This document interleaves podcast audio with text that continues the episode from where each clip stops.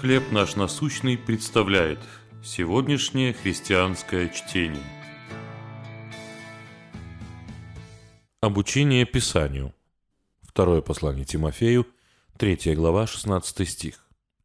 «Все Писание богодухновенно и полезно для научения, для обличения, для исправления, для наставления в праведности». В конце XIX века христиане в разных местах почти одновременно начали разрабатывать похожие материалы для служения. Первым в 1877 году был Монреаль, Канада. В 1898 году схожая программа была запущена в Нью-Йорке. К 1922 году около 5000 таких программ каждое лето работали в Северной Америке. Так начиналась летняя библейская школа. Теми, кто ее придумал, руководило желание преподавать Божье Слово детям.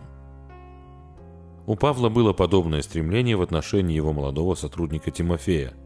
В послании к нему апостол напоминал, что Писание богодухновенно и способно приготовить нас ко всякому доброму делу. Но его слова не просто дружеский совет читать Библию.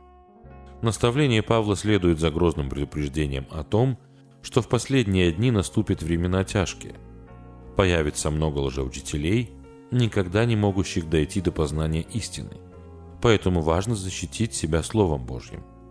Оно погружает нас в познание Спасителя и умудряет к спасению верой во Христа Иисуса. Изучать Библию должны не только дети, но и взрослые. И не только летом, а каждый день. Ты с детства знаешь священное писание, — говорил Павел Тимофею. Но даже если нам не преподавали Библию в детстве, учиться Божьей истине никогда не поздно. В каком бы возрасте мы ни находились, библейская мудрость направляет нас ко Христу. Какие ваши любимые тексты из Библии? Как они указывают на Христа? Любящий Боже, благодарю Тебя за дар священного Писания – и за то, что оно помогает мне познавать Христа.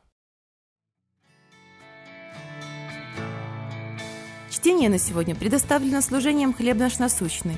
Еще больше материалов вы найдете в наших группах Facebook, ВКонтакте, Instagram и Telegram.